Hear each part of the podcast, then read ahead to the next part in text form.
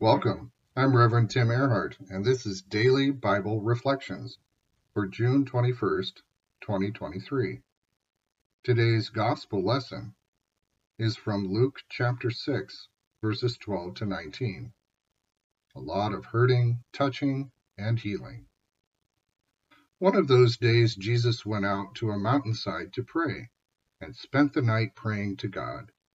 When morning came, he called his disciples to him, and chose twelve of them, whom he also designated apostles Simon, whom he named Peter, his brother Andrew, James, John, Philip, Bartholomew, Matthew, Thomas, James son of Alphaeus, Simon who is called the Zealot, Judas son of James, and Judas Iscariot, who became a traitor. He went down with them and stood on a level place. A large crowd of his disciples was there, and a great number of people from all over Judea, from Jerusalem, and from the coastal region around Tyre and Sidon, who had come to hear him and to be healed of their diseases. Those troubled by impure spirits were cured, and the people all tried to touch him, because power was coming from him and healing them all. New International Version. Pain is a lot. Touch is important. Humanity needs touch. It's also one of those things that we likely take for granted. Philip Yancey and Dr. Paul Brand co authored a book originally published in 1982 entitled Pain The Gift Nobody Wants. It's largely a biography of Dr. Brand, who pioneered both the diagnosis and prognosis of leprosy. He discovered that leprosy occurs because of a lack of feeling and inability to sense touch.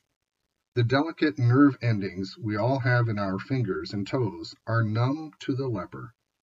The lack of sensing pain in the extremities leads to small cuts or injuries, which would be immediately treated by someone who feels pain, becoming gangrene with the losing of fingers and toes. The ability to feel, to reach out and touch another person, is vitally important to our spiritual and emotional lives. Without touch, the calloused heart and unfeeling soul does not realize the damage that is being done to it. One of the gifts we have as people is the ability to feel guilt, sorrow, disappointment, and pain to be touched mentally, emotionally, and spiritually, as well as physically. And in our ability to feel pain, it brings about attention to prayer and addressing the situation. Many people are troubled in either mind or spirit, or experience chronic ailments of the body day in and day out. They just want relief, to be at peace in both body and soul. Jesus prays a lot. In today's gospel lesson, Luke puts together two stories one of Jesus choosing and calling his twelve disciples, and then one of Jesus being among the people and healing them of their diseases and their troubles.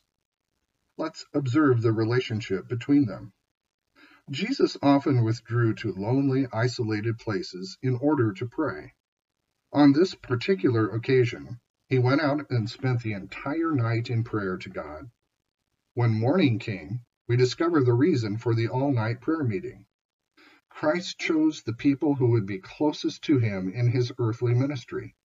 He called the twelve to follow him and be his disciples. I find it highly instructive that Jesus spent so much time in prayer before making such big decisions about his ministry. If anyone could size up somebody as a potential follower, it seems to me it would be Jesus. And yet there was a lot of deliberation and interaction with the Father. Since the Lord Jesus found it necessary to pray with an extending time and consult with the Heavenly Father, I would say that our own prayer life and reaching out to consult and collaborate could probably use an upgrade. Jesus heals a lot of people. then Jesus and his disciples together enter the fray of the crowd, and the, the disciples get their first lesson in following Jesus. Christ centered ministry is about healing. It's about restoring people to physical, mental, emotional, and spiritual health. Healing is at the heart of all real Christian ministry. And healing is really what everyone is to be about, whether they identify as Christian or not. To be healed is to experience a holistic restoration of body, mind, emotions, and spirit. Touch is a big part of healing. Physical touch is important, and it's powerful. Sometimes bodily healing is needed because a person has been physically abused or experienced some sort of physical trauma, and it can be very difficult to have others touch them after such experiences. Yet part of the healing will be in experiencing redemptive touch, either by surgeons, family, friends, or trusted others. The answer to bad touch and bad pain is to experience good touch and the good pain of healing. Non physical touch is no less important. And I believe Jesus understood this perhaps more than most. He routinely touched people in ways that changed their lives.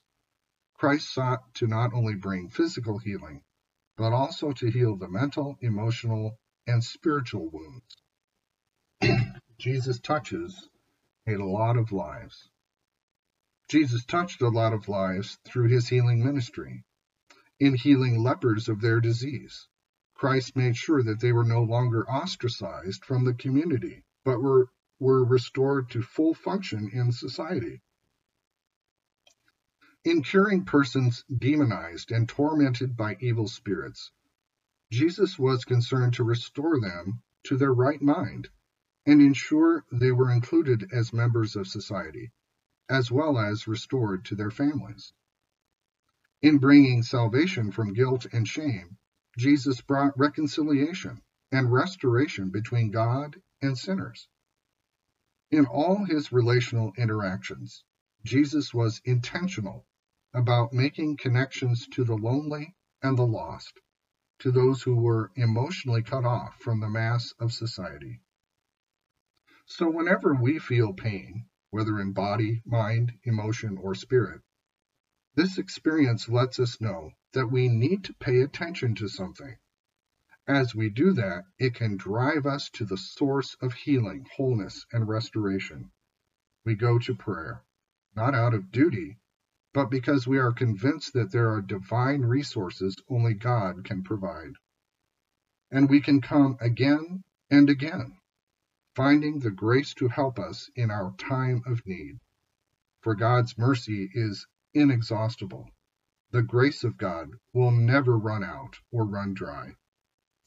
Therefore, let followers of Jesus everywhere be aqueducts of grace, angels of mercy, and agents of healing in a world which so desperately needs the love, care, and attention we can give them. May God the Father bless you, God the Son heal you, and God the Holy Spirit give you strength. May God the Holy and Undivided Trinity guard your body, save your soul, protect your mind, and bring you safely to his heavenly country, where he lives and reigns forever and ever. Amen.